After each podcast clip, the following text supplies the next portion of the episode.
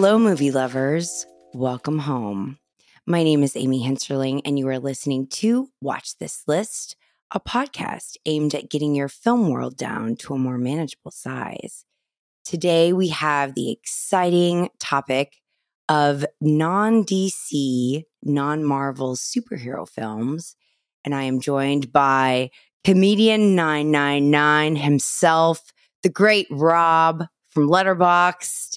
I'm so stoked that he is here. Rob, say hello to the people.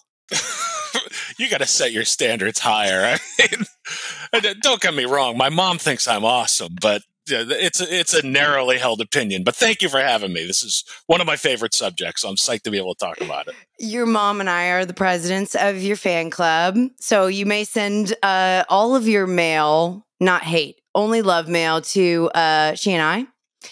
um, who happen to live in the same state actually. So this will be an easy thing. We I can coordinate. Okay.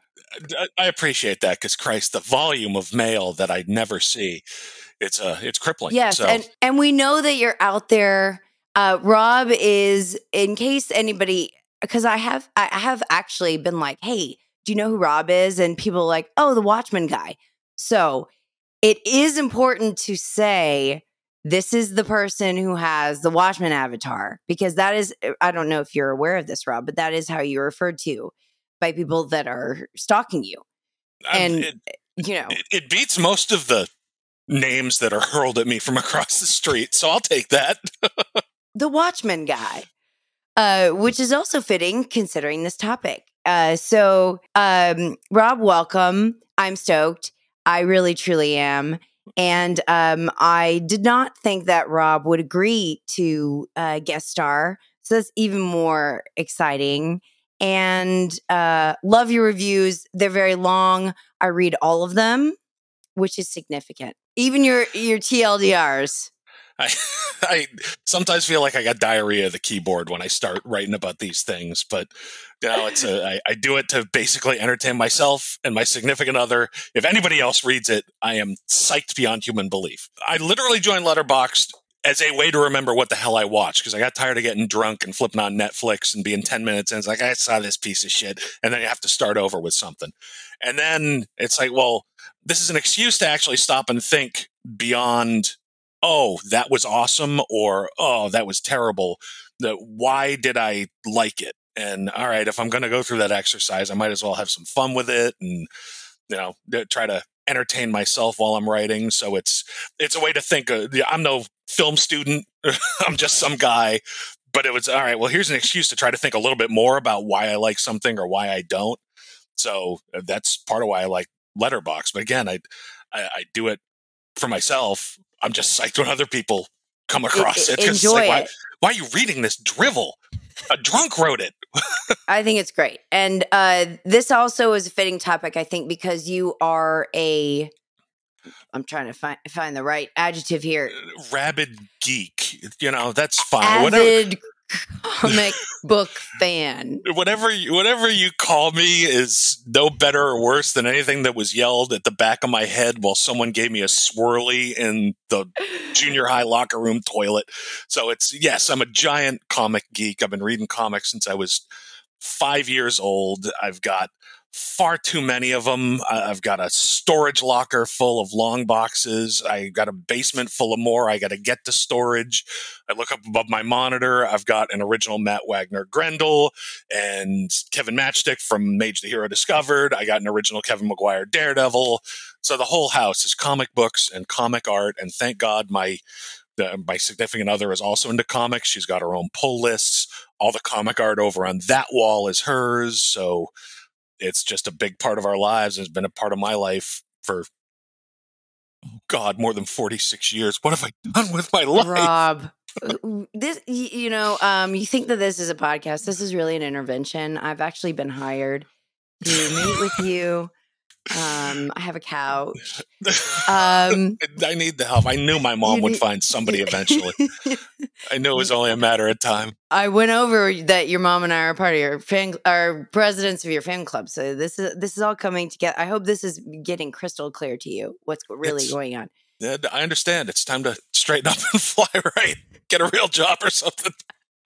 Well, I was going to say the couple that reads comics together stays together, but you know, we could go this route too. So, uh, so Rob is a huge comic book fan. I'm not going to call you a nerd. And, uh, and you go to Comic Con, which you've written about on in your reviews too, right?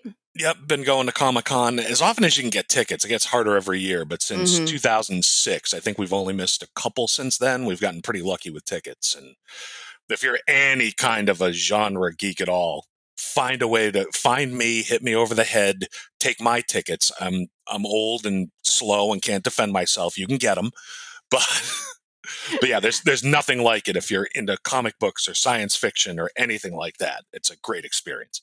the other thing I was going to say too, which you have to bring this up. We'll go ahead and segue this. So, uh, Rob's number five film uh, uh, on his list is The Rocketeer, directed by uh, Joe Johnston, Yes. 1991, and that one I believe you had like a very special gift from your significant other, didn't you? Oh. Because you wrote about it in your review. Uh, yeah, she uh, for my birthday a couple of years ago, there was a, uh limited edition released in Japan, original GI Joe sized action figure. Um, so it's the the foot tall, not the little ones that you you know with the helmet and a stand that you can put it on so that you can get him up his feet up off the ground to, to give the Wow. flight effect. So so yeah, she's she's well aware of. Uh, I, I've loved the Rocketeer since the comic books, uh, and there weren't that many comic books, but uh, they've since collected them in a great edition. Which, if you're a fan of the movie at all, I highly recommend. It's a great, it's a great character. It's just a lot of fun. Yeah, Cliff Secord. And I I actually have uh I cleaned out my closet a couple of weeks ago and I found Rocketeer playing cards. So that's my claim to fame. Oh, nice. I have a little packet and it was it's unopened for some reason. Uh I guess I never I felt like it was too sacred to unwrap and it's uh it's like opening a time capsule that I buried in the backyard. yeah, the that was back in the age of the trading card. Uh, I had a few of them at the time. At my local comic store, he's got a few packs, and It's another Mhm. one. It's I'd buy it, but I wouldn't want to tear it open. It's like I- I'd Exactly. feel bad doing it. So it, it feels like it should be preserved, like it's a part of history. I'm probably going to ask you this for each one of these, but for the Rocketeer specifically, is this a this is that you loved the comics first, right? And then Yes. you ended up loving the movie subsequently. But is it because of its faithfulness to the material, or c- tell me like the difference between those two things? it's uh, it's interesting because it's only faithful to the original material uh, up to a point. You know, the the large strokes of Cliff Secord and Peevy, and they find a rocket from the government and go on adventures with it. Uh, those are directly from the comic. The comic is actually, in its own way, much more adult than the movie is because you know Jenny Jennifer Connelly is actually Betty in the comic book, and it's very much drawn and meant Oh. to be Bettie Page, and you know the the the whole movie subplot of you know oh she's being romanced by Neville Sinclair, and the comic is no she's having naked pinup pictures taken by some scummy photographer and he's worried about the Oh. photographer taking her away. It's i mean it's it's not a porno comic or anything but it's much more adult in the themes. Disney definitely got a hold of it and said all right we we got to make this a little more for the kids. But the other than that the the tone of you know an old style aviation serial story um, that was in the comic and it very much crosses over to the movie. So it's not a faithful adaptation in story but in tone it's dead on. So i mean that's why i fell in love with it because it's like okay you, you got the broad strokes and that's what matters and that's what it, that would be so easy to screw up. You know by by by making it two for kids and you, you got the important stuff right. Would you i don't know that would you characterize i suppose it would be but w- not in a traditional sense would you characterize this as an origin story Oh, it definitely is. Um, Okay. Yeah, it's it's not your traditional origin story of you know superpowers or anything, but it's it's a completely legitimate origin story to be. I came across this technology and found a way to use it to you know, make the world better or whatever the motivation for the hero is. So, and that's very faithful to the original comic. Also, it's yeah, it's some gangsters stole it and hid it in the hangar, and he found it and started to use it. Um, now, it's more of an origin story in the comic because even though there aren't a ton of comics, Dave Stevens, the guy who wrote and drew the original comic, really only did a couple of story arcs of it because his art was so detailed and intricate and took him so long. It would be years in between issues. Oh um, my gosh. Wow. Yeah, I think there was a grand total of six or eight issues of the entire series that he did. Um, and he he died, I, I want to say 10 or 12 years ago. So other artists have picked it up. Those original ones, yeah, I mean, the, the volume's very small. But yeah, it was that sort of original arc where he got it and defeated the gangsters was followed by an arc where he went to New York and met the Shadow. Um, but that's that's the entirety of the Rocketeer. But but yes, this story is basically an origin, and I imagine if somehow the mouse had been able to get this up above Terminator 2 that year and we'd had sequels, it would have moved along like any other comic type serial story. Alas. That was a tough summer to be anything but Arnold. Yeah. you could have really picked a, a, quite a great deal, an array of, of ones, but I, I want to know what what it is that you really love about this one the most. It's its 1930s art deco visuals are really kind of effortless. Everything just feels like it fits. So if you can kind of get in the groove of the movie, th- there's nothing there that's like, uh, no, you tried to build something that looks too fake or that doesn't look like it would fit in. You're trying to. Uh, it's it's very much an effortless. No, you're you're back in 1938 Hollywood. This is probably what it looked like, even if you've never seen any of it you know, and you know, doing smart stuff like, all right, well, if we have access to the Griffith Observatory, that already looks like that, so that fits in with the whole Art Deco general look of the thing. Visually, as a period piece, it's it's just a lot of fun to watch if you if you like any of those older movies. If something is a good adaptation for in your mind, as far as the comic book is concerned, are you looking more towards like that it captures the spirit of it, or are you thinking of it as like a more literal thing like it's in alignment with the particulars of the narrative. Like do you just want it to be this similar in spirit or you are you like no i want it to be accurate i would given the choice between the two i'd rather have the spirit um okay. the only dead on accurate of oh my god that's the comic book is robert rodriguez's sin city and that's oh. I considered that for my list, but that's part of the reason I didn't put it in. It's because, yep, that is. I mean, literally, he and Frank Miller would take pages from the book and design shots to make them look like that. They took the attitude of the comic book is the storyboard, and that's fine, and it's a great adaptation of it, except. There's really nothing in the movie that isn't already in the comic book and that first sin city was lightning in a bottle of okay we we got certain good actors excited about doing certain roles so it really kind of worked out reasonably well. Sin city a Dame to Kill for i can't watch it. It looks exactly like the books but it just it falls flat for me and i have not seen it in a few years so don't ask me why but anyway the, to go back to too long didn't read the spirit's more important than the exact adaptation. An exact an exact adaptation, I don't need it. I got the book. Okay. So spirit spirit versus letter of the law, we shall say. Yes.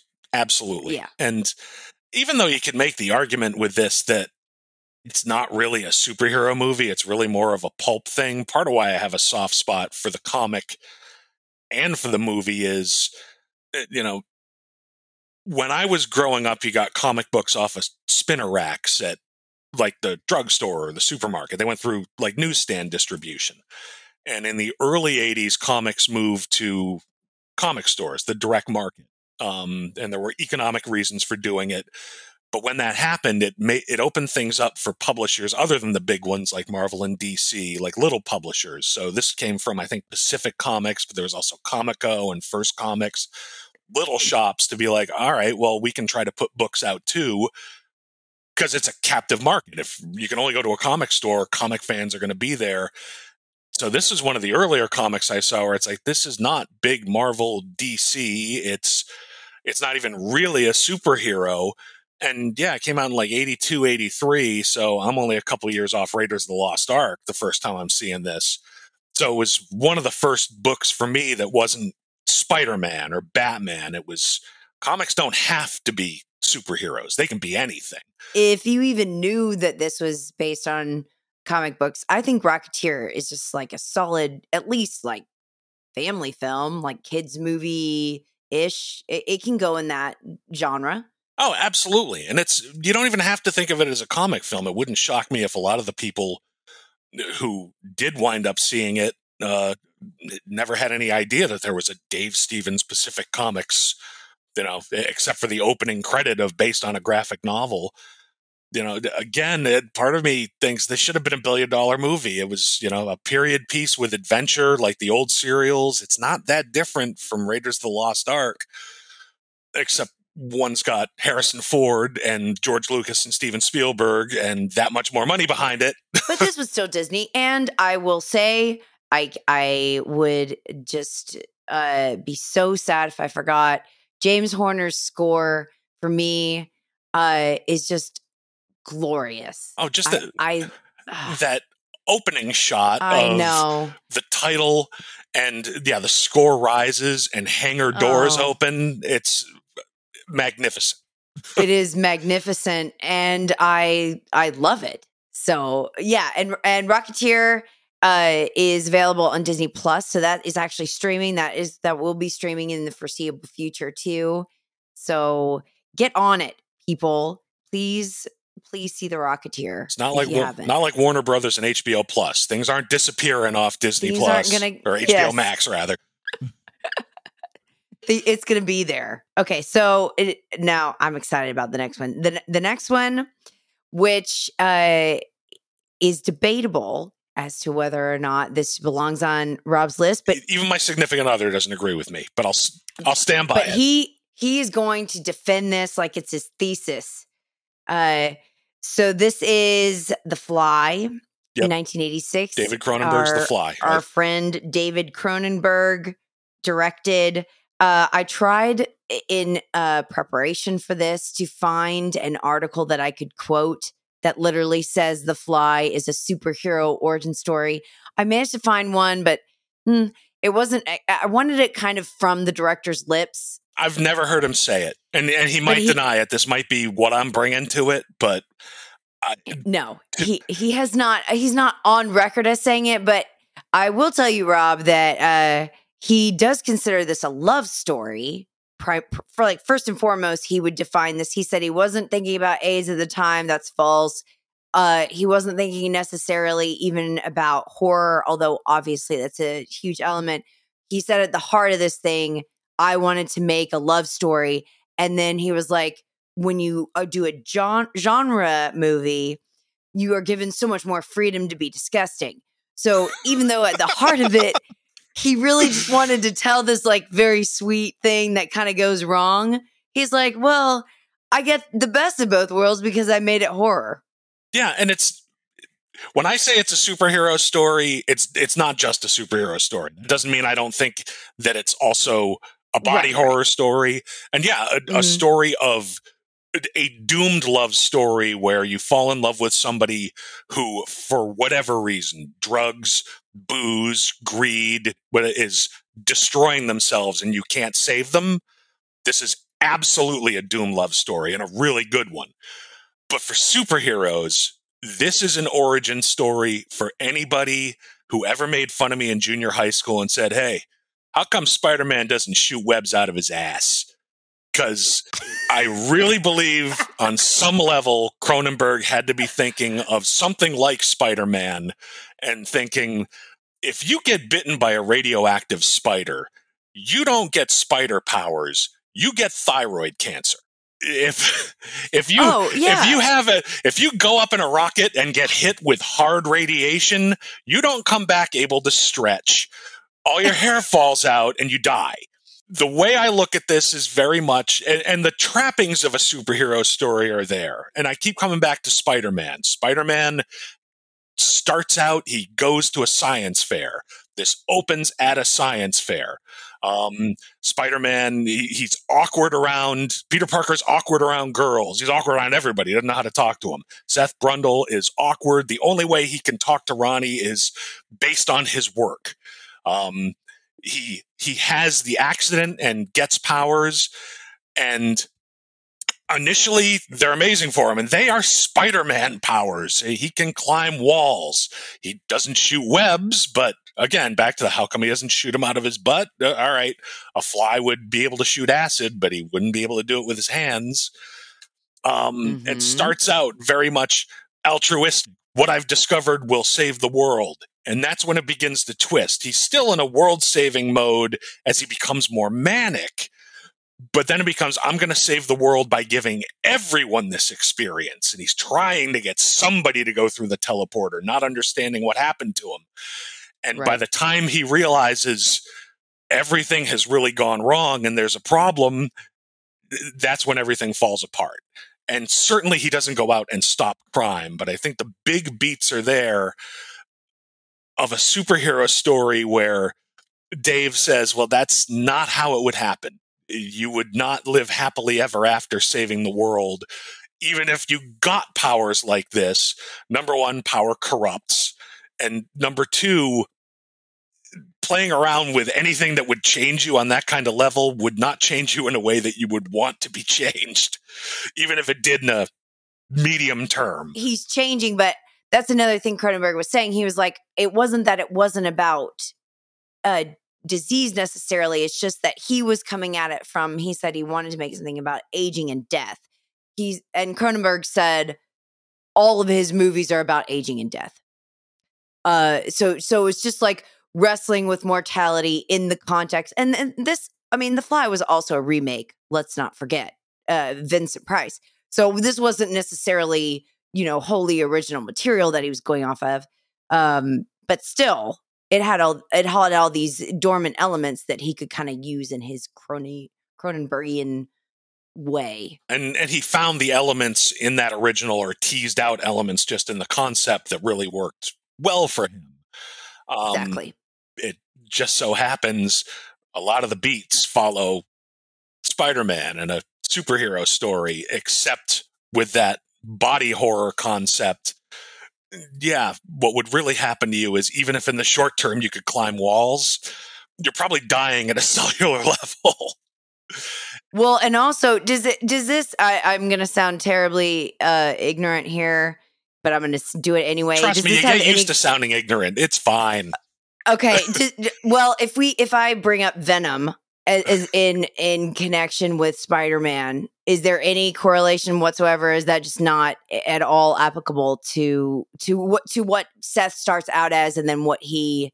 Oh God, that's the stupidest fucking thing. No, actually, that's a very good point. Right. No, it's uh, that never no. occurred to me, but it's not a bad analogy because Venom's origin, particularly in the comic books, was yeah it was a story which we will be seeing in Marvel Phase six or seven, Secret Wars, where uh, all the heroes are brought to this world, and Peter Parker finds a symbiotic organism uh, that acts. Initially, it's oh, it bonds with me, and uh, it becomes my new costume. I don't have to change clothes anymore it, it, also oh it generates webbing for me so i don't need to go out and make web shooters anymore or shoot them out of my butt if i'm listening to rob's analogy.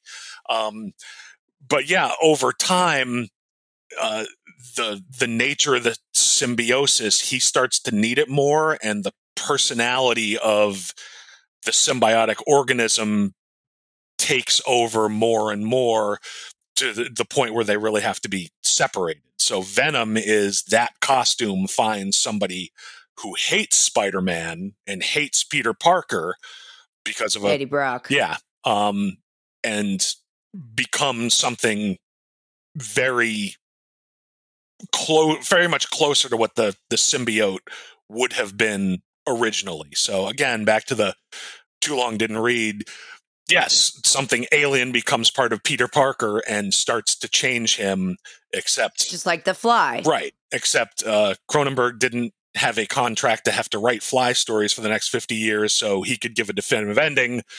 Uh, with Marvel, it's like fine, we'll separate them, and oh, all right, here's something else we can do with it, and we got Venom. Right, because this is technically because the fly, the fly part of him that kind of uh, is like you said, where power corrupts. The the part that becomes like kind of maniacal and um you know, going off the deep end, not necessarily good guy territory, hero territory anymore, you could actually sort of view that as separate than who Seth actually is at his essence without that. Or conversely, uh, I think you wrote about this too, where maybe that was there anyway. And this just brought out a darkness that already existed within him. That's also could be read that way. That's really a great. Are you sure you don't read comic books? Because that's, that's it's really a good observation. Because it's it's really not too far off from even what Cronenberg puts in the movie, where he's got that one scene toward the beginning of the third act where he's telling Ronnie, Geena Davis, you know, the insect is awake and I might hurt you. Now, exactly. the the question there is is it really the insect? Uh, is it just okay i'm now in the self-pity phase of oh i look I, I had all this power and i was starting to really feel like me. I mean and now oh no it's uh, i'm just angry and i'm going to lash out at somebody. It's it's an open question and it's valid for the fly and it's it's valid for peter parker and the venom venom symbiote and eddie brock and the same. So but it's definitely got more stuff than just the typical Cronenberg body horror uh, accent to it. And um, that one I got off Amazon. I don't think that's streaming anywhere, but uh, check it also if you're a fan of Goldblum because he is young in this, and it's kind of a it's kind of a fun thing to see him in non Jurassic Park mode. Yeah, I mean, God, if you look at him as Grandmaster and Thor Ragnarok and go back to this, I'm like, oh my God, he must have gotten so many chicks. So, yeah. Number three on Rob's top five superhero movies that are not uh, Marvel or DC is a little movie called Super, directed by James Gunn from 2011. It, it really is little. Mm. I, I, think it made half a million dollars. I don't think it, even people who love Guardians of the Galaxy. I I I, I don't know anybody who's seen Super. It, I kind of forced you to watch you. it. That really uh, warms my heart. There is justice in the world.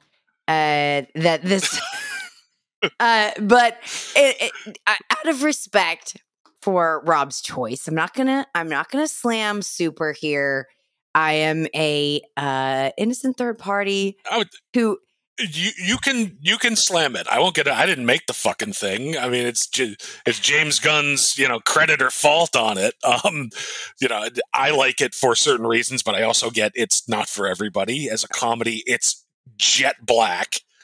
Yes, Rob, please. Okay, it's, it's, now that you've said that, please tell me why you like this. I know, I know. Uh, generally speaking, because your last review did help contextualize this for me, but also um, give give a little, little, bit of a brief history, just uh, in case nobody knows what the heck this movie is. Super. Okay, so yeah, in a in a time immemorial before uh, Marvel Phase Two, uh, when nobody knew who James Gunn was, um, he made his uh, Troma flick, yeah, which I, have never seen that one either. But uh, he made a monster movie that nobody saw. That I, however, saw. Um, I, and I, it's one of those uh, Slither. I have no idea how I even heard about it. I have no memory of how I heard about it.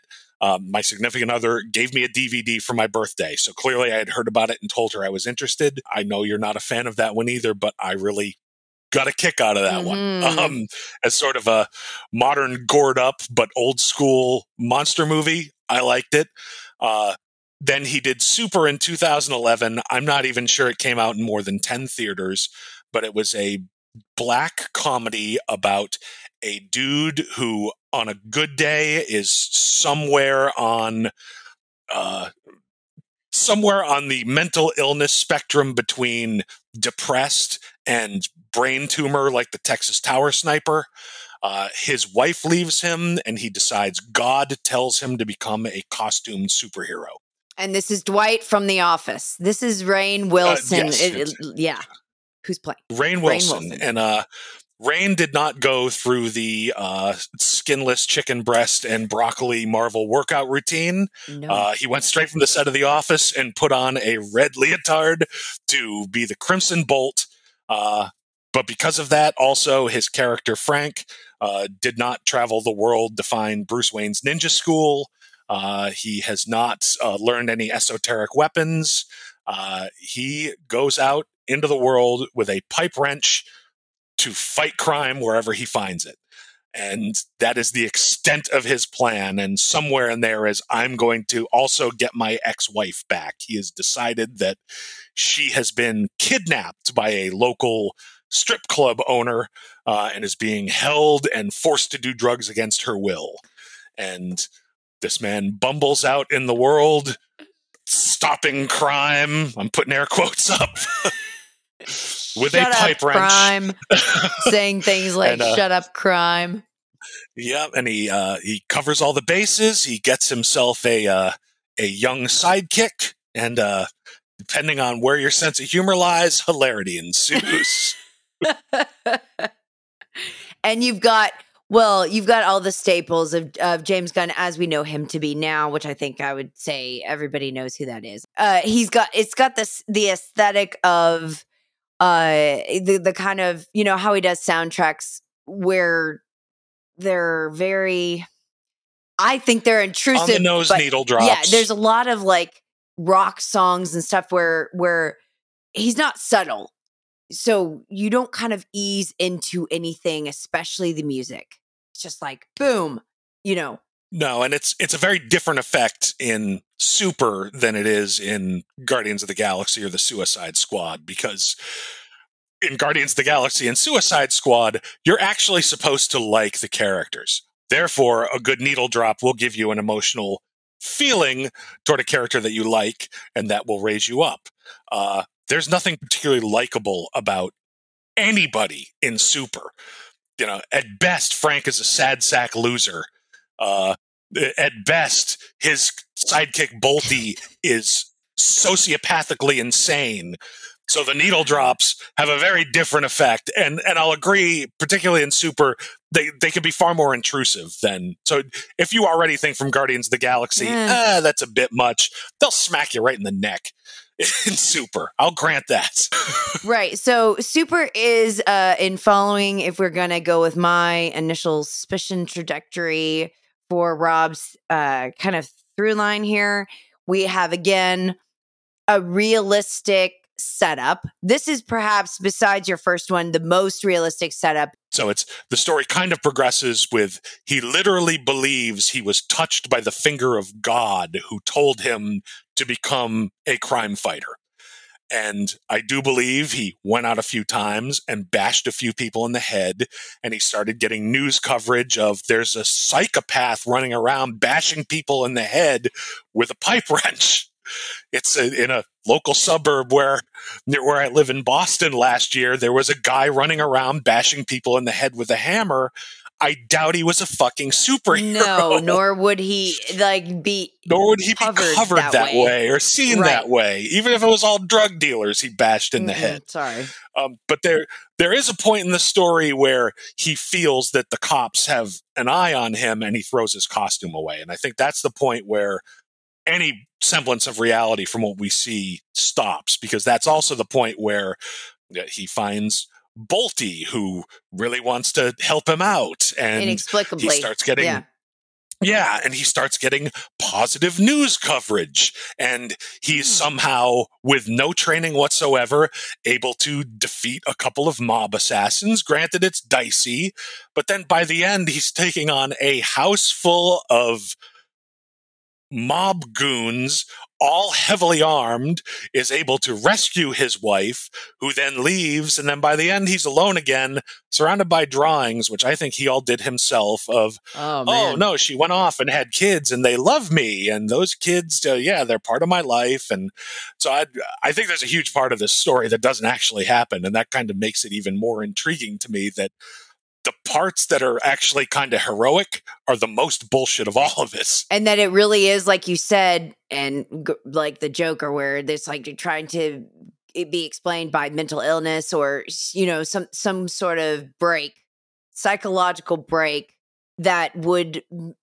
cause a person to go down this route successfully or not. Like, why would they? Yeah. It, yeah. And, and I like Todd Phillips' Joker. Um, I, I think it really wants to be Taxi Driver and the King of Comedy when it grows up, but I'm not the first person to say that. Yeah. But by nature of it's the Joker, it has that mythology into it. You have to kind of believe this is the Batman villain. Mm-hmm. And Super doesn't have that baggage. It's just some dude. So yeah, you can explore whether it's depression or a brain tumor or he's somewhere on the spectrum or some other undiagnosed thing. There's something wrong with him and he made him do these things. It, it doesn't matter because who cares about the Crimson Bolt? So for Super, why are you telling people to watch this? Like, what it, it, this is obviously on your list that, and we're telling people to watch this. What about this makes you want to say, check this out? It's uh, because it it is a deconstruction of costumed Avenger Batman type comic books. Yeah, and it, similar in the vein of The Fly, where it is it's a self-contained thing that doesn't affect any other story. It is interesting to examine, you know, Batman as an archetype. So to examine that archetype of how would that really work if somebody were to do that? You know, I think is valuable to anybody who's a fan of the genre. And it doesn't detract from Batman. Batman is still an awesome, fun read and an awesome, fun watch. But if you like that kind of story, having a story that examines it with a critical eye can be really stimulating and intriguing. So even whether the comedy in this works for you or not, and a certain amount of it does for me. It's jet black, but it, and it works on the level of yeah, I love Batman. This is probably what Batman would be doing, running around hitting somebody with a wrench. Uh, that's the best he can come up with. Shut up crime, and I'll bash you in the head with a wrench. It's all right. That's that's kind of funny. The juxtaposition is okay. So super James Gunn. Check it out for Rob. Let us know what you think. Actually, don't let me know what you let Rob know what you think. If you're the right kind of person, there's some real laughs yeah. in this story about a broken person breaking heads open. Go to go to uh, comedian nine nine nine. Leave a comment. uh, this is uh, Amazon, and okay, so number two number two. Uh, we're getting into the top two here. These are great. I have to say, I support uh, Rob's choices here. RoboCop, 1987. The great Paul Verhoeven. Oh yeah, just full blast. It's you know, I guarantee two thirds of the budget was just blood squibs because keep people get exploded, extreme violence, um, killer satire. The best Verhoevens are killer satire, and that's part of the DNA of RoboCop. At least reportedly, RoboCop started as a Judge Dredd adaptation, mm. and Judge Dredd, not so much in either of the movie versions, uh, although uh, in particular the the Garland one has a lot to inform it. The Stallone one, eh, not so much, but uh, Judge Dredd was created in the 70s in 2000 AD magazine, which is a, a British anthology comic that comes out weekly as a satire of American cop stories set in the future. Oh and was very much a you know I am the law. I'm judge, jury, and executioner. Um, I you know oh you jaywalked 30 years jaywalked against the light death it's very much a satire of that kind of gung-ho american cop story and again it, it might be apocryphal but my understanding is this started as that and then somebody couldn't get the rights so they said all right well we'll just make it this similar thing that's uh, original. So RoboCop is so not based on an actual series like your other ones are. Correct. Okay. This is a completely original IP. Um, and for the most part, I like to treat it as the only one. I have a little bit of a soft spot for RoboCop 2. Never seen RoboCop 3. I never saw the TV series, uh, never saw mm. the remake. They don't exist, Rob. Yeah, I've read exactly uh, one comic book, uh, RoboCop versus Terminator, um, for the pure Frank Miller wrote it. Um, Walt Simonson drew it, um, and okay, it's a one-off, and I consider it apocryphal. It's fun. It's its own thing. RoboCop in Verhoeven's hands is unique enough. I like to leave it alone in it's, my it's head, just in my head canon. yes, it's it's it's isolated. It just happened once. Some some movies you kind of have to just say, I didn't. I, a sequel? What? Who? No, I don't, I've never heard of it. Exactly. Yeah, and I think this is one of those. So, th- so this one, even if you're not necessarily a fan already of comic books or uh superheroes, it it does. While it falls in line with that, it is uh, just a just a very enjoyable action flick too. But I do want to know what you think about his kind of his journey in this since we are talking origins i mean this this whole list is basically origin stories you know what what do you think about his arc and how he becomes RoboCop? part of his journey is that who he he the big joke is always you know oh Bruce Wayne's the mask. Batman's the real one. He doesn't even have a mask. He's trying to get back who he was. He was you know to to become this against his will he had to give up a, a uh, secret identity the, any identity at all It's a big part of it, and I- and it comes back to what I like about the the the movies that you picked. I like the existential aspect of it because that at least is trying to get you to think about something that you can that you might think about on your own, uh, just uh, about life versus these very very specific scenarios where like you would never naturally think about them unless someone posited to you the specific scenario itself. So this is like what if you were in a reality where people were changing you or pushing you into a scenario where you couldn't even remember who you were anymore who you are you know not literally like in this case. So his whole trajectory emotionally is very uh compelling Yeah, and there's a, a certain amount of to even get away from the superhero stuff. You know, uh, the old uh, what is it, the ship of Cepheus or something? If Oh, enough of you is taken, or uh, no, Oh. the if you replace enough parts, is it still the same ship? oh this If there is enough of you taken away, are you still you? right You know, and and in this case, it's not just physically, but they took his family, they took his. The, the first thing they do in taking his identity is, you know, oh no, you're from South Detroit. No, now you're a cop here, and he doesn't even make it 24 hours. So, so much is stripped from him. Is he even? Can he even still be the same person? If you want to, that it's a great thing about this. Starship Troopers. I mean, hell, Basic Instinct. Any of the Mhm. big American movies that he did. You know, you can take RoboCop as just this is a great action movie, and it's a great action movie. Um, but you know, you can also get into, "Oh, all right, yeah, it's uh, all that stuff that was privatized. That was satire then. That's real now. It's you know the the biggest TV show is this leering. I'd buy that for a dollar. Warner Brothers is now owned by the creator of Naked and Afraid. he, he was Verhoeven was onto some shit while he was making this movie. he's ahead of his time Yeah, and God, I wish he wasn't, but it's kind of like Cronenberg. I mean, it, uh, they're both still kicking. I mean, uh, and not just alive, but they're all they're both. This is eighty six and eighty seven for The Fly and RoboCop, and uh, Verhoeven is still. He just made Benedetta, and then uh, Cronenberg just made Crimes of the Future. both, both of which are on my list. I haven't seen either one of those yet. I haven't either for various. I, I saw the original Crimes of the Future. He was young. He got better. Yeah.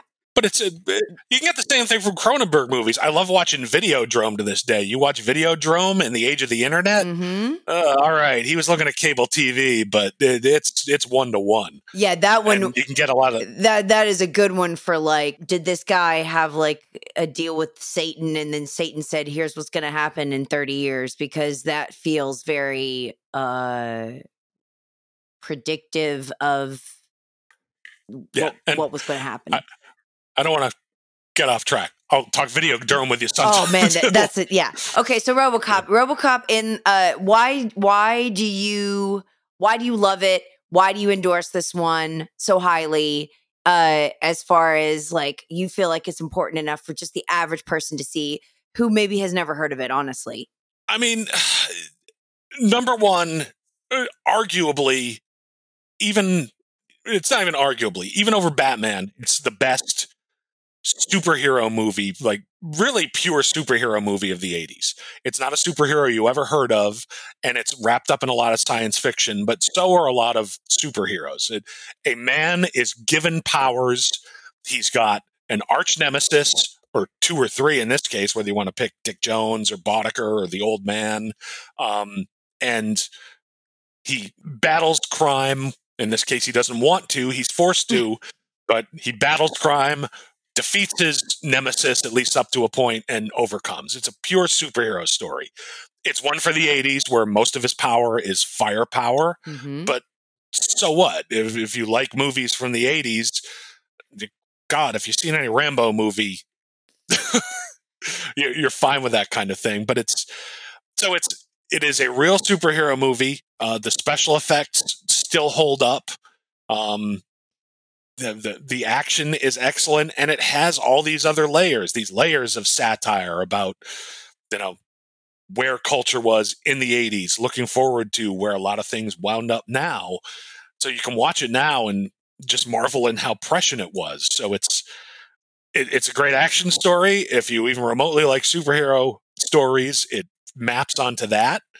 And there's just uh, god i could talk about robocop for a while. Rob, I think uh, that you missed your calling. What what you should have been in life is somebody who categorized movies into genres because you're constantly saying you're like you know what? This is classified as this but you know what? Actually it's this. You i whatever job that is somebody please uh, hire rob to to put your movie into the right category the correct category because you guys are doing a bad job I mean, the the bidding war between local blockbusters in the '90s to get me in there to organize their VHS tapes was brutal, but my time has passed.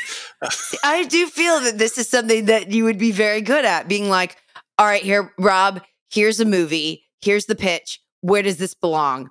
Well, you think it's sci fi, but it's actually, I'm just saying, th- this is a passion that you have. It needs to be marketable. We need to market. I wish, I wish it were. I mean, thank God I learned to code. Let's just put it that way. Rob's employed. Don't worry about Rob. yeah, it- I'll be He'll be fine fine. as long as they don't breathalyzer me before my desk. I'm fine. he works from home. It's okay. Okay, so uh RoboCop, see RoboCop. Uh I had never heard of this movie god, even a year ago. This was my first Verhoeven and um kind of set the path. It's it's a little bit downhill from there even though he has solid movies, but RoboCop is a special gem. Feels of its time. I'm sure it would have probably felt more revelatory to you uh when it came out, but it still holds up. It, yeah, definitely. You can smell the '80s coming off. Yeah. Uh, Yeah. I don't mind that. That, uh, that was young, and Yeah. I was young in the '80s. I like remembering that. Yeah.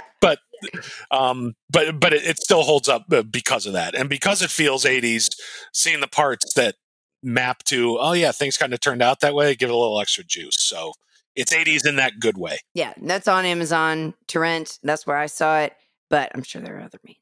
Okay, now number one, so excited. I haven't talked to Rob about this yet. Uh, Unbreakable from the year Yes. 2000. M Night Shyamalan when he was good, great. Let's put let's say great. I'll be gracious because I know he's a really nice guy and he's still making movies. So this is, I would say, probably the peak uh, of his mastery. And uh, arguably, is this your favorite superhero film? Have I caught you on the right day, Rob?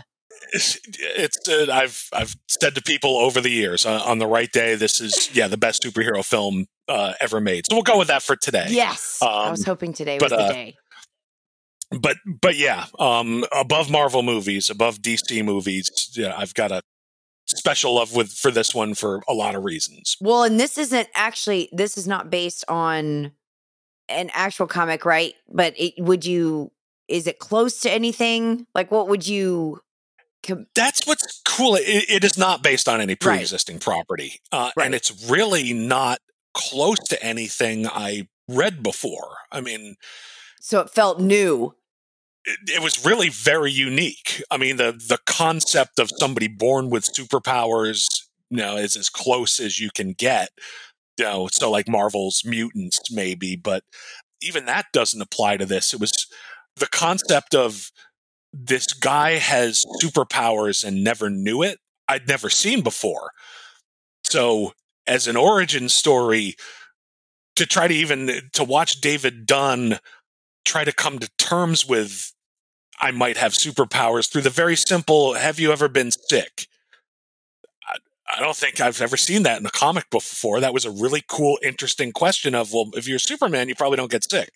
Okay. To, have you ever been injured and his memory of injuries and whether they actually happen and him trying to remember? I mean, with COVID, I've been sick in three years, but if you ask me the last time I had a cold, I know I've had them, but I couldn't tell you when. Right. So it's just the way they constructed his learning it and the the simple stuff of all right, can I just keep adding weight to this bar and I can keep lifting it?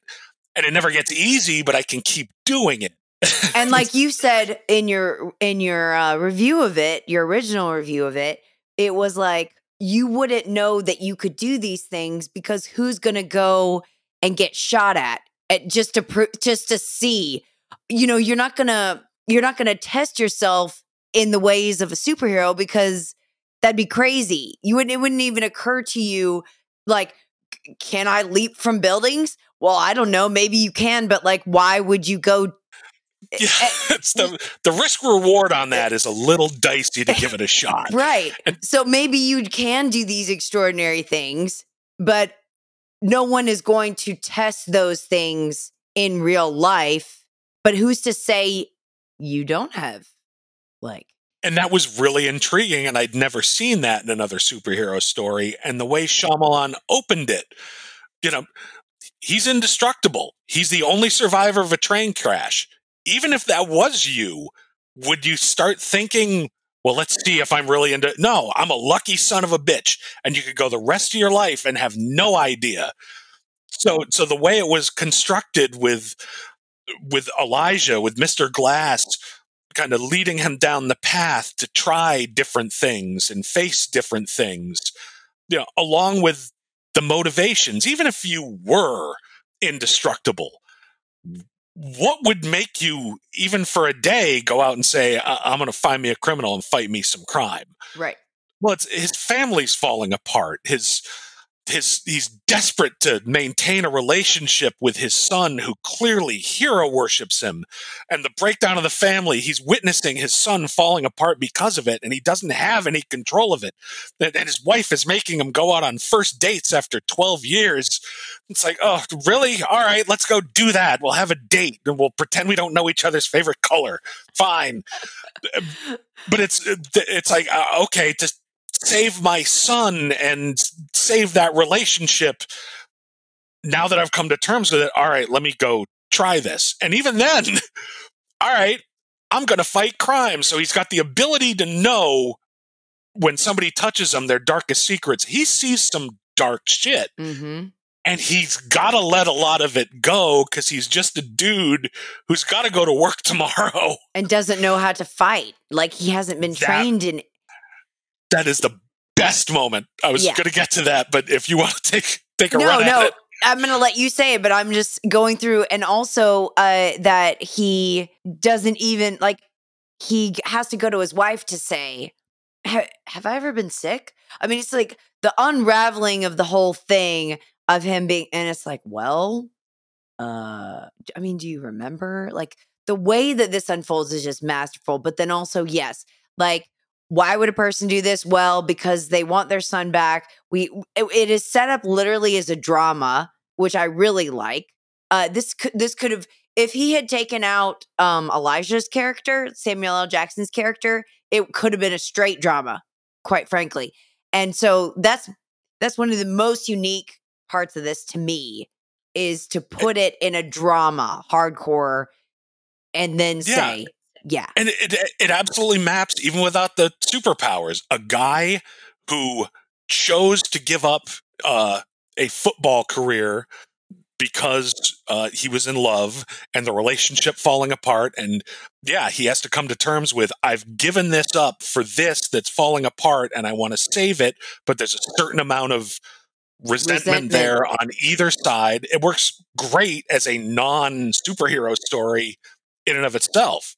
And, and he's also going through life uh, kind of with this feeling of like something's wrong. Should like I'm not doing what I should be doing. There's this malaise that's very existential as well underneath it, where he's just like, uh, you know, he ha- he tells her that he had a nightmare once, and that's when he checked out. But it really is that he has a calling, if you want to call it that. Uh, there's something that he's supposed to be doing, and he's not doing it, and so he doesn't feel right with himself. And even I never thought of this until you brought it up. So that's why doing this is fun.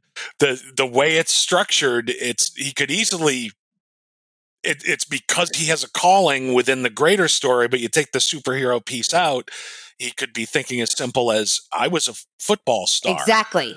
I could be doing so much more than this. I'm a security guard at at exactly. a stadium. And there are so, movies that are just that. There are tons of movies that are just about like what are you meant to do in your life and why aren't you doing it? So so that just starting at the baseline of that but then you add what if you were born with powers? We don't care how you got them who cares? You, yeah it doesn't matter. doesn't matter. You just have them. You weren't bitten. Uh your brain wasn't sliced open. Uh you know you weren't taken apart by ma- by maniacs and uh you don't have a rocket strapped to you you just have them okay you don't use them because you didn't know that you had them.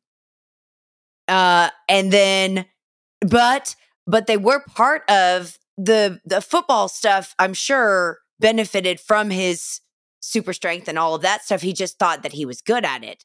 But, yeah. but yeah, you could take this in a non superhero move thing and it would still be just as compelling of a movie.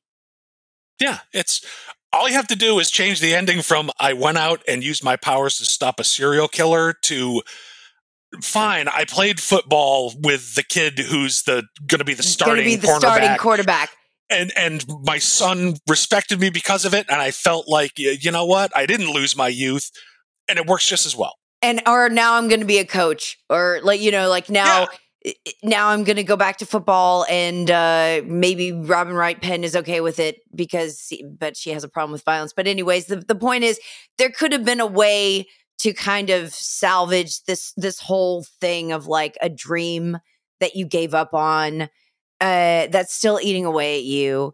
But since we're adding these elements of like, okay, now getting back to uh, your flip side thing, now we have Mr. Glass who is very breakable, right? He's on the other end of eh, he he Bruce Willis can't break a bone, he breaks you know, so you have this parallel which is great for the foil. That same classic Yep, the the villain is the opposite of the hero, and Shyamalan throughout the movie shots through mirrors, of mirrors, reflections. You know, it's right there from the beginning. It's, you know, he's got the reputation for twists, and this obviously has a twist ending. Plays fair with it. His mother early on says there's a twist ending, but but yeah, oh, the right. visual mo- the visual motifs of reflections and you know it is all over the movie.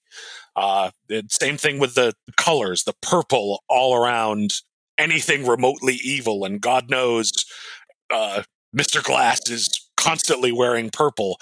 That's a classic green and purple. That's the Joker. That's Lex Luthor. That's all over comic books. Where David is more of a blue, and that's obviously Superman is his big color. Well, and what do you think about the water stuff too? Because that's a big that's a big part of this. Is I I don't know if that is necessarily expre- expressed as kryptonite, uh, but it could be that that you know because there's a lot of rain there's a lot of obviously there's the thing about what happened to him as a kid that i thought was going to end up being how he got whatever but that's not um, but that's an interesting thing to add to this too that makes it more like a comic book as opposed to just straight drama. It's uh yeah, and, and at one point uh, in the, the phone message to David, uh, Glass does say, "Water's your kryptonite," so he does make that direct comparison. Right it's it's one of those things. It's it's actually it's pretty ingenious because the other the other cool thing is he doesn't necessarily have superpowers. You could look at this and say, no, it just turns out he was stronger than he thought he was. He's lucky he didn't get bad hit in that last fight with the man in orange. Um, so yeah, it's it could all be in his imagination. Of course, he might drown. So it by making it something mundane that can hurt him, it does give that number one. You can look at it and say, "No, nope, not a superhero story at all."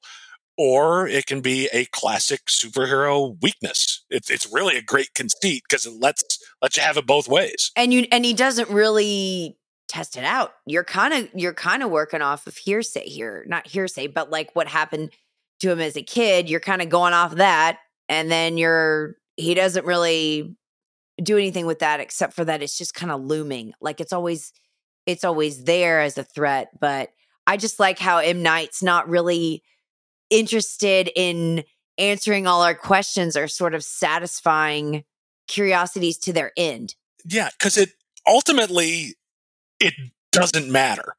You hit it on the head earlier. It does not matter how he got his powers.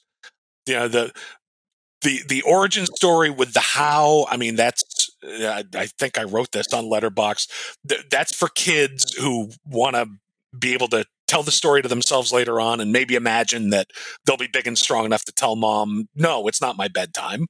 Right. Um, you know, but what matters is what he does with them. So yeah, by taking out the here's how it all works, mm-hmm. it, it, it, lets it be, yeah, it could just be he's been convinced about this, or, or he could really have superpowers, but it, it, it lets him focus on what matters, which is what do you do if maybe you got him? and why what, what yeah yeah it, it's it's way more about your intrinsic motivation to act because like you said, where he can have that feeling about people's darkest secrets.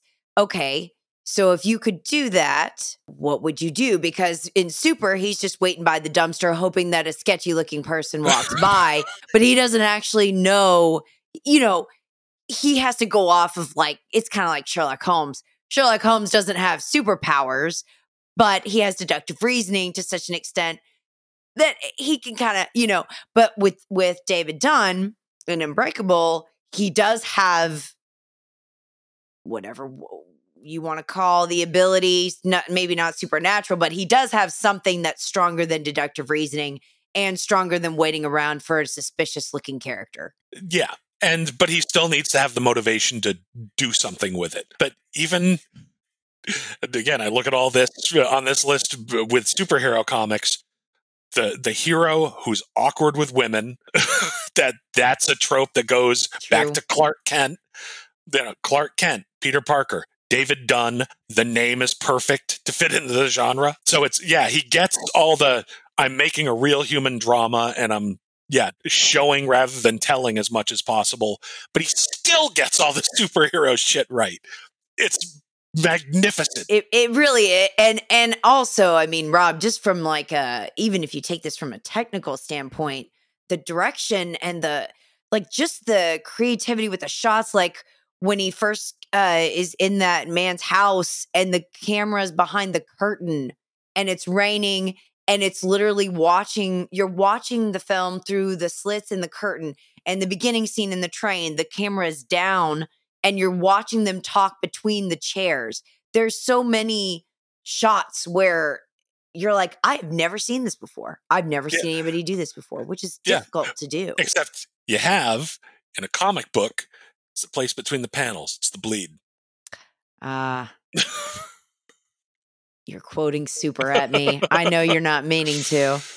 It's the place between the panels. But no, it's literally, yes. I mean, if you think about it, that's kind of a panel structure. You go one image to the other to the other. I think that's what he was reproducing. That is apt. And I bet you anything, if I rewatched it with that knowledge right now, there would be even more instances where it's through slits, slits of, you know, yeah, where, you, yeah.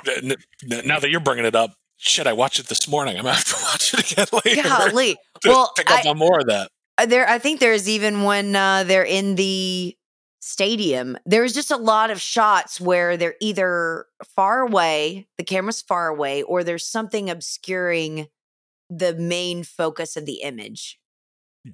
So, a- a- and there's just cool stuff like when uh, Elijah turns, you know, when he when his mom gives him the first comic book and he turns it around and the camera moves Yeah, and it him. moves to to maintain the opposite side from the hero, the opposite view from the hero, which is awesome. Okay.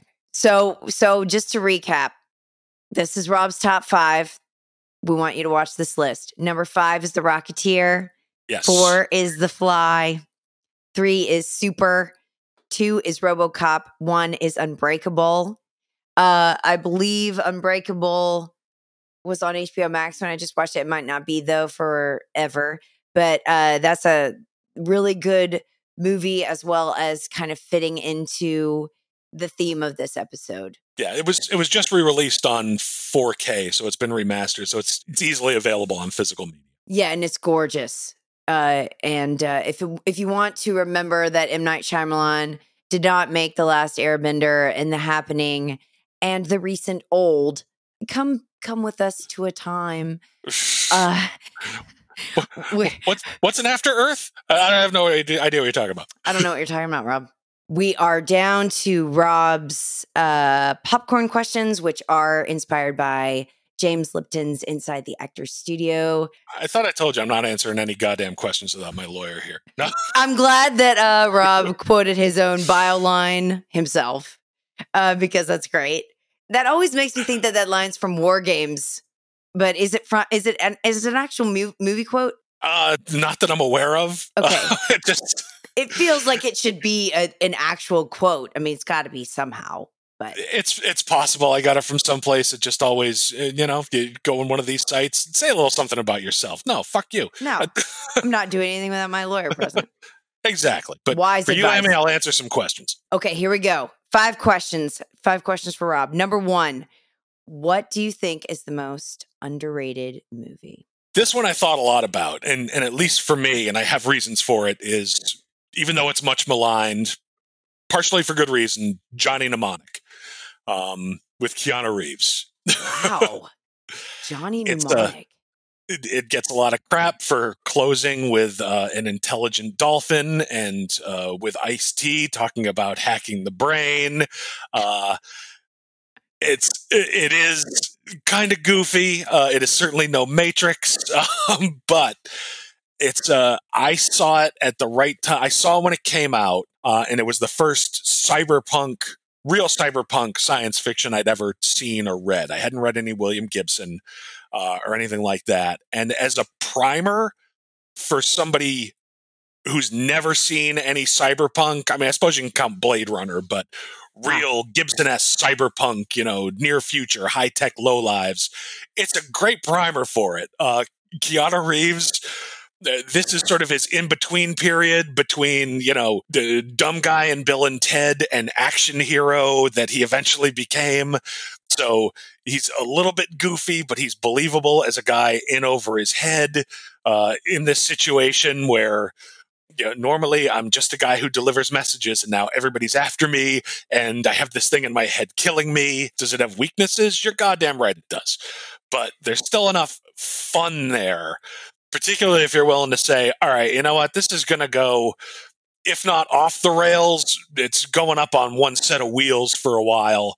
As long as you can buy into that it's it's a good time but yeah eventually you get to the mind reading dolphin you really got to grit your teeth through that part It's it's directed by Robert Longo, who I've never heard of, but the screenplay is William Gibson, based Yeah. on his novel. So he so I that's always a good sign when the when the original creator make writes a screenplay and then it looks like Dina Meyer. dina meyer thank you yes I knew I knew you were gonna but yeah it's yeah. the other it, wasn't a novel it was, it was a short story so Oh, it's one of short those so it's like those early stephen king movies how do we turn 15 pages into an hour and a half Hmm, like Shawshank Similar- Yeah. yeah similar thing here except yeah shawshank is Shawshank is- undeniably good Yeah. this this if you're partial to the genre particularly if it was oh that was my way into it this is like I still have a lot of fun with it. this is like Rob's begrudging sell. You're you're like it's like what is your most underrated movie, Rob? And you're like, I don't know if you want to see this, but uh, uh, that's my opener.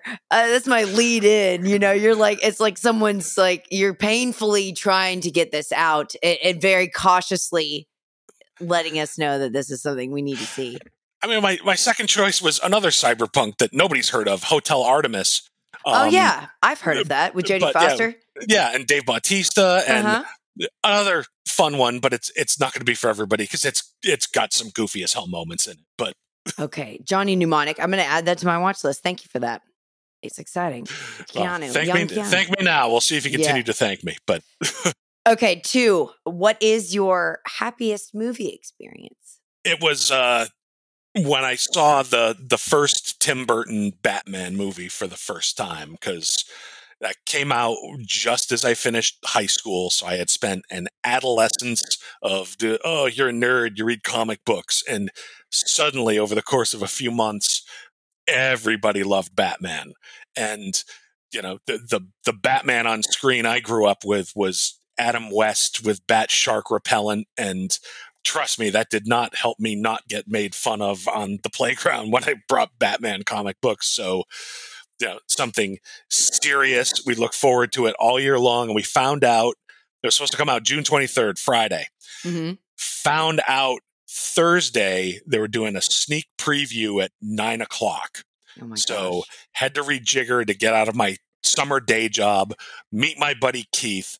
We knew it was going to be a mess. We got there two hours early to stand in line. And in retrospect, the whole thing was a mess. They were the projectionist was in no way ready to spin this up, but we got in, we got front row, we got our popcorn, and they were still trying to get it set up, so it started at like 9:15. The first trailer was Young Einstein picture quit. No movie for an hour. they finally got it spot. I didn't get home until one o'clock in the morning, but I had looked forward for this for so long and to be able to see it a day earlier than I thought I could with my best friend from high school. It just it it wound up being an experience I was not expecting. Um, but really cool. It was the first time of seven times I saw it that summer. Oh, Do I wow. still love the Tim Burton Batman?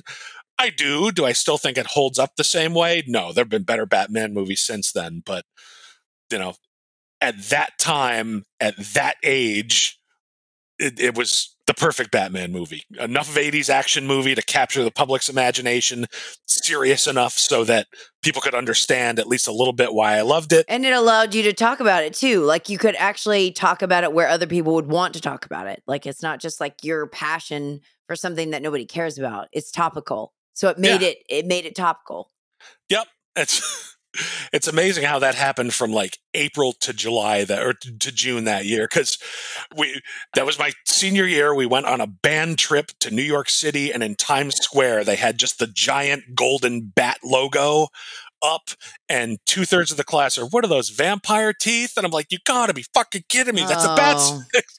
Rob, you But- can't win. But eh, by- but by the end of. June I'd won Yeah. by the end of June I'd won that night, Rob. Yep. Okay, so um number 3, that's a great story. I love that story. Number 3, a movie you changed your opinion on. This one I'm going to cheat on a little bit because I changed my opinion on it the first time I saw it, and it's Blade Runner 2049. Oh.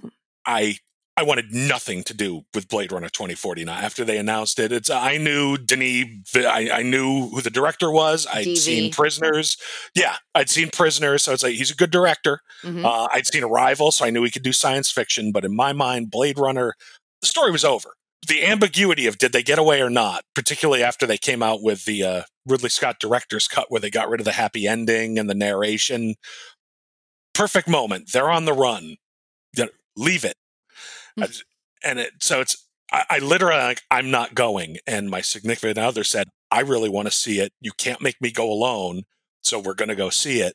And I all had to drag me kicking and screaming and it's like we're going directly to the bar afterwards No and i was i was knocked flat it was regardless of the original blade runner a solid movie on its own it maintained enough of the ambiguity of you know, who was a replicant, who was not, maintain the what does it mean to be human free will question with these new characters and great visuals and th- the whole question of you know is he the chosen one or not? Who really was Yeah. the the actual replicant child?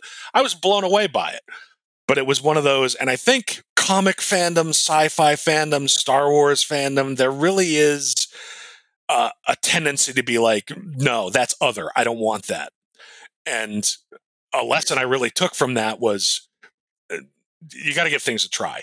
Uh, you really have to withhold judgment and i really try to do that and i, I fall flat sometimes but yeah, to me that was really it, it taught me something being so fucking wrong and going into something that's like that was really that was really good Uh, next one. Oh, my favorite question. An actor you find undeniably sexy, although I think I know. uh, look we talked about the rocketeer Je- jennifer connelly rocketeer 1991 you know uh, my god was there anybody more perfectly built perfect face it seemed like uh, we were talking about it before the show the girl next door so beautiful but seemed like you know you could actually talk to uh yeah but in a, in a way you could she seemed like you'd actually talk to her. Right. which you don't get with a lot of you know the, oh the perfect hollywood starlet.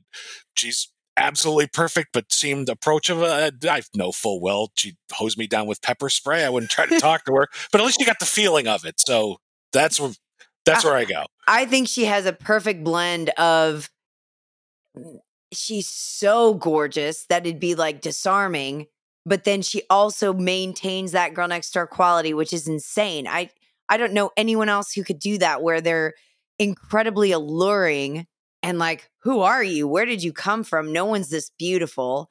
But then also you feel like, yeah, you could have a chat with her.